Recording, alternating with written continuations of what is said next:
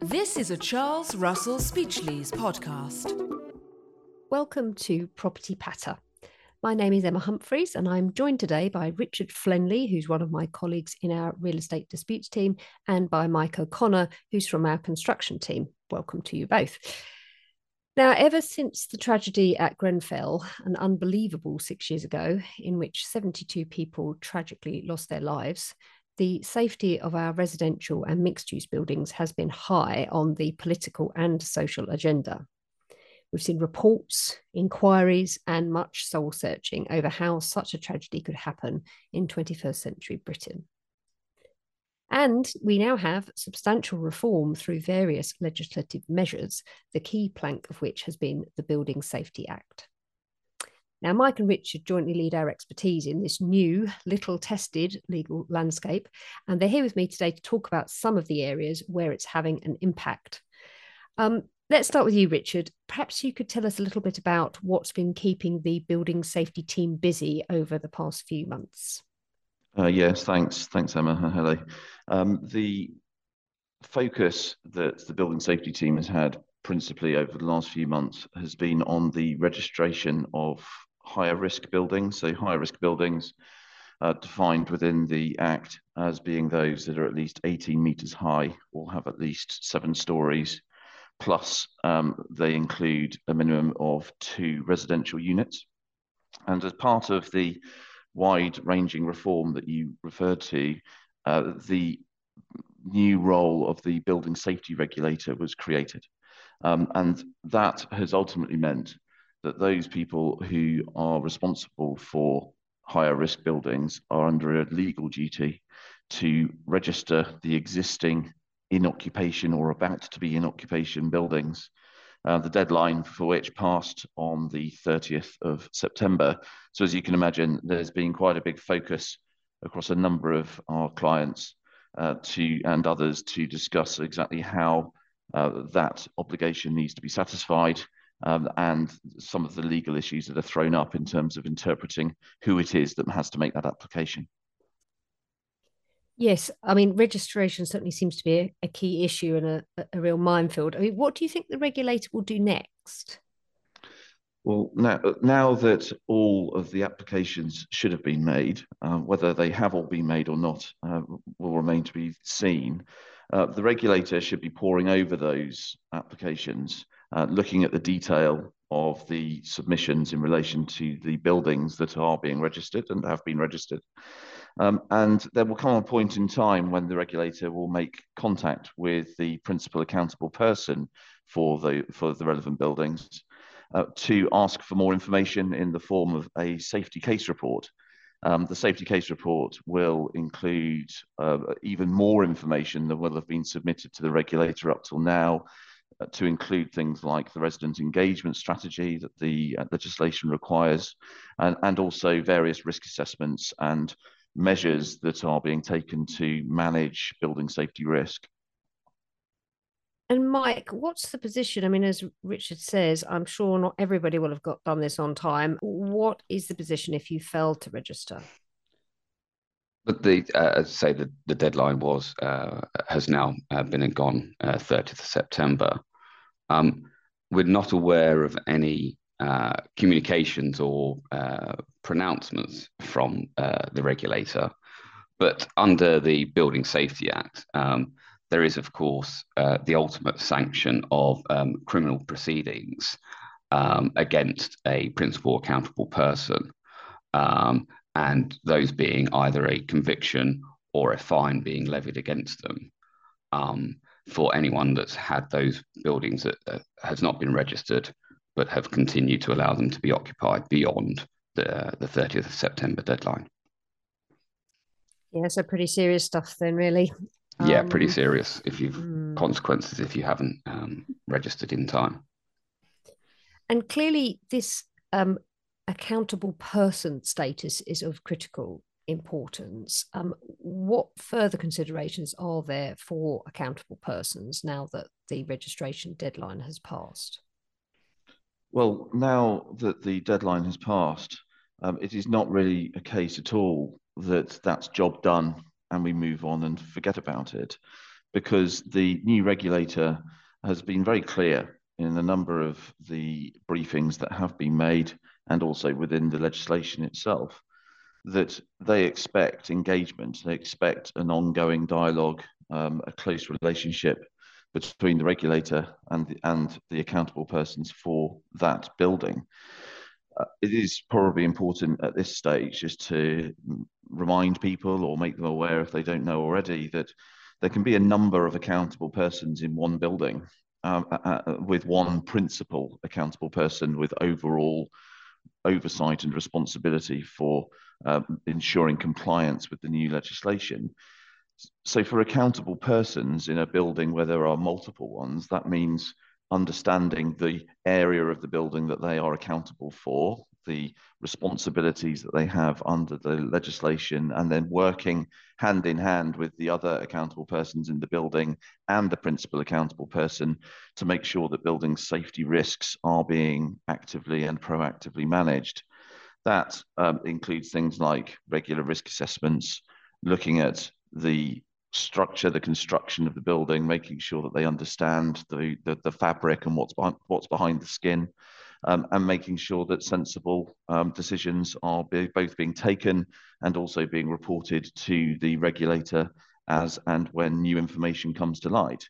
I mean, there is a very clear obligation that comes out of the registration process, but is also within the legislation, which says that where an accountable person or the principal accountable person becomes aware of a change to any of the information supplied to the regulator already, they have a two week window in order to provide the updated and corrected information for the regulator. So there's there are clearly uh, going to be increasing steps that are required, uh, and we would encourage certainly those who are accountable under the legislation um, to ensure that they have familiarised themselves with their role, their duties, and taken appropriate advice where necessary. Yes, absolutely. It's easy to um, to find yourself in difficulty under this act. And moving on from accountable persons, let's. I think it'd just be useful to touch on the Building Safety Fund. Mike, where are we up to with that? The government funds are still open uh, for applicants uh, to apply for funding uh, to remedy uh, defective cladding, and there are also uh, government recently announced, um, or back in May, uh, a further 18.6 million fund for the installation of alarm systems to replace the waking watches that many buildings adopted in the immediate aftermath of, of Grenfell. Uh, that fund, uh, as I say, was opened or extended back in May 2023 and remains open until the 24th of November. In terms of funds and availability, according to the latest data from the government, which was released recently, it's saying that um, 90%, 96%, sorry, of all identified high-rise uh, residential buildings or publicly owned buildings uh, in England, this, these stats are just purely in relation to, to England, have either uh, completed their remediation work or it has commenced uh, to remove uh, the ACM. So according to the government stats, they're, they're, they're, they're well on the way, or at least having um, uh, many of the buildings remediated. That's higher than I was expecting to hear. Does that hmm. surprise mm. you? Yeah, it is. Well, I mean, the, the, devil's in the detail as to how far they are progressed, and actually, mm. um, you know, there there are obviously many many buildings still to be remediated, and you know that we're we're dealing with uh, buildings having needing requiring remediation, um, and the the process is convoluted and can be quite slow. Well, that's what I would expect. I mean, certainly, even from what I come across, which is other projects which aren't you know addressing cladding but but you mm. know they're, they're involving building safety issues everything is just taking so long because everybody yeah. is busy with this and it's quite difficult to get attention from the advisors that you need i mean even even leaving aside the complications of getting the works done and everything else um, i've noticed how slow it is to get even quite minor projects project progress so yeah i mean there, there, there's a uh, you know there is only uh, a certain number of contractors construction companies in the uk they're all very busy, not only just doing mm. remediation work, but you know other construction works are progressing elsewhere in the business uh, in the industry. So yes, it is a it's finding the right people. Uh, that's not only contractors but consultants, and being able to progress your your project as quickly as possible. It it, it is a it is a slow slower process than uh, many people would have said. But as you say, ninety six percent according to government websites is is, is still pretty high. Yeah, it is interesting stat. And what's the government doing now about requiring developers to remediate buildings at their cost?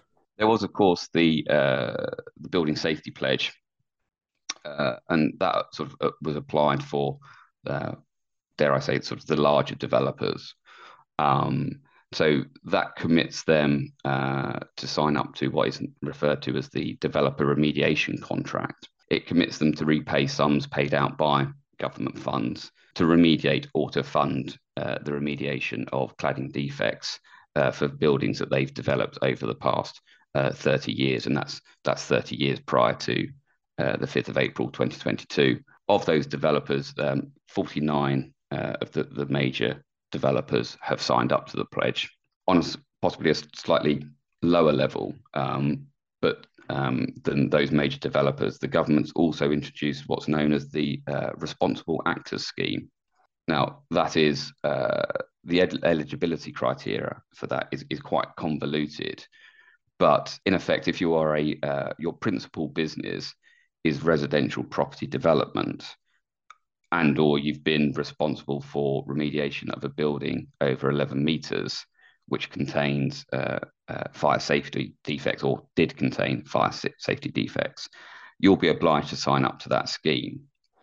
Um, for those that um, where you are obliged to sign up to that scheme, you'll also be um, expected to or required to sign up to the developer remediation contract, and in addition, uh, commit to repaying sums paid out by the various uh, government funds. So it's another way of capture, capturing uh, parties who the government deem are responsible uh, for these building safety uh, defects. The consequences uh, for not signing up is that you can be prohibited from future further development work. So if you meet that eligibility criteria, you don't sign up, um, but you continue to develop uh, residential buildings, high risk residential buildings, then uh, the government can potentially prohibit you from actually carrying out those developments. And that's either through uh, refusals of planning, uh, uh, planning permissions or building control prohibitions. Just coming back to the funds and things like that. The, the government um, and under the Building Safety Act, there is, of course, the remediation contribution orders. Now, uh, this is a brand new uh, cause of action, which was brought in by the Building Safety Act and that entitles uh, the Secretary of State to seek a contribution uh, from anyone that has um, a legal or equitable interest in a building which has fire safety defects in it. So, if the government has produced uh, or, or, funded some remediation works to a specific building, uh, it has, through a remediation contribution order, a route to recover some of those funds from anyone that owns the building in effect and, and, and finally, I suppose the, the other point is uh, for those parties who are obtaining funding through through the government fund, there is of course uh, an obligation on those parties receiving funds to use all reasonable endeavours to pursue uh, reasonable remedies available to it. That's quite convol- convoluted way of saying basically you're under an obligation to seek to recover uh, monies from the party that is deemed to be responsible for the defects. And obviously, then to the extent that you do recover any monies from wrongdoer, uh, then you'll have to repay the, the funding monies back to the government. Wow. So I guess the short answer to the question of what's the government doing about developers remediating buildings is a lot. Quite. Every I mean, angle I, covered.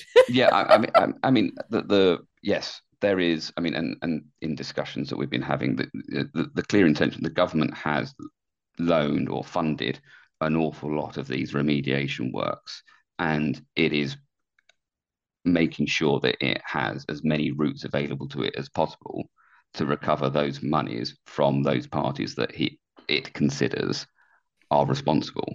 So mm. you you have very little right of you know uh, wriggle room in terms if you are a responsible party, mm. and, and and little capability of avoiding your liabilities. Uh, well, I mean, I laugh, but it's not funny if you're a developer. And um, uh, you know, I, I won't stop because Richard knows otherwise I won't stop. But um, it's it's interesting, as you say, the, the government has funded a lot of this, and one might say so it should. Uh, but you know, couldn't possibly comment to finish up, Richard, before I do get on my soapbox about the government's role in this, if you were to summarise in a few words the topics you think are going to be key over the next few months, because I know that this is the hot topic still, uh, building safety uh, is not going anywhere. Um, it, what do you think is going to be key over the next few months? Well, as you know, I'm not really a man of a few words, but I'll do my best. Um, the first topic of my three topics I think are going to be critical to certainly my part of um, this subject area uh, relates to the application of the service charge restrictions contained within um, Schedule 8 to the Building Safety Act um, and the relationship between those restrictions and, the, and whether or not uh, they enable retrospective recovery of service charges for works undertaken and service charges paid prior to the 28th of June 2022 cutoff date. Um, we've had one decision so far about that, the petitioned inspired Sutton decision. There are others going through uh, the tribunal process at the moment. Um, and so hopefully we'll get some further clarity on that interpretation. Um, I think we're going to also see continued disputes around who the principal accountable person for buildings is. Um, we are already seeing a number of those. There is a mechanism within the legislation for the first tier tribunal to be able to determine that dispute. But understandably, quite a lot of those disputes have come quite close to the deadline for registration. And so I, I suspect that registration applications may well have been made um, for registration with the regulator um, in circumstances where the underlying dispute as to who the principal accountable person is has not yet been resolved. So I think we will probably see some more applications to the tribunal on that front. And then I think we looking forward are going to be looking at the prospect of enforcement action by the regulator for breach of the registration obligations. As Mike was alluding to earlier, um, there is a criminal offence that the uh, legislation creates and anticipates.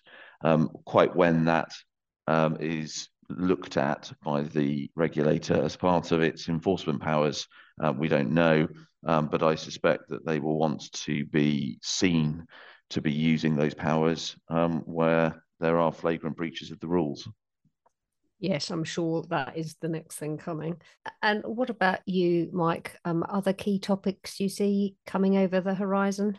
Um, I, I, think the the first one is uh, obviously from first of October. Now we new have now have the new regulatory regime in force for uh, new um, high risk buildings, um, and that applies um, in terms of gateways that are required um, during the construction process. So Gateway One is um, is actually uh, planning, and that's been in force uh, since uh, for a number of months now already.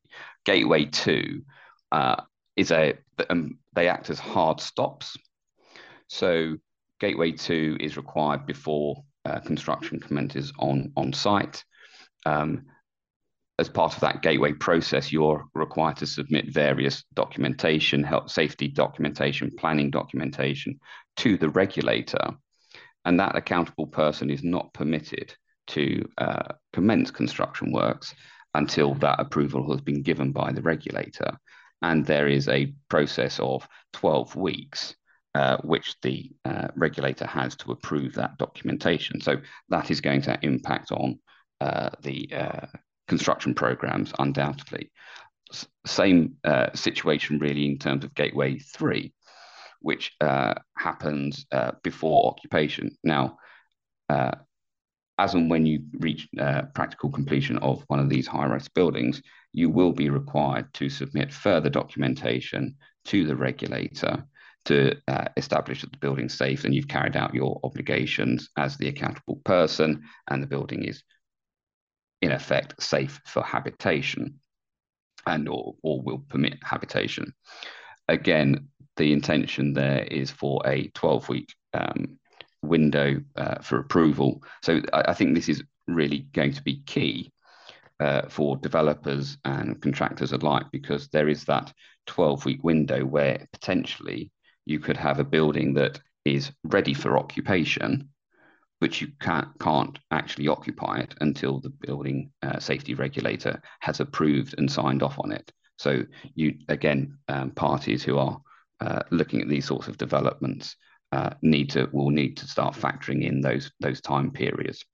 There is, of course, um, some transitional um, periods uh, or transitional regulations. So, what sorry, what I've just said is that they those gateways will not apply if, and this big if, you have submitted a planning application or you have uh, an, initial notice in place before 1st of October and the works have uh, sufficiently progressed uh, by 1st of October 2023. And the term uh, and the term sufficiently progressed has a specific definition, and that is um, the placement of a permanent trench or pad raft or pile foundations, um, which allows uh, the the main building works to, to begin to begin. So you have to do quite a lot in order to avoid um, uh, the, these gateways being in place. It's not just a case of you know putting putting spade in the ground like a sort of the old traditional um, planning application and, and, planning permissions to comply with that. You've, you've got to do something substantially more than that. I think the other point, which is causing uh, certainly some debate with the clients that I speak to is uh, Michael Gove's pronouncement on the second staircase for buildings uh, over 18 meters. Um, as of yet, it is just a pronouncement. It is a response made to uh, some uh, the consultation process.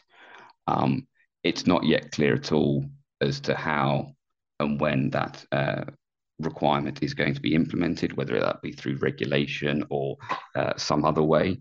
But I think that it is a, a clear concern um, for developers of these sorts of buildings as to how that is going to be implemented, and particularly where buildings are already under construction or in line to be constructed and, and what process they're in and what the transitional period will be.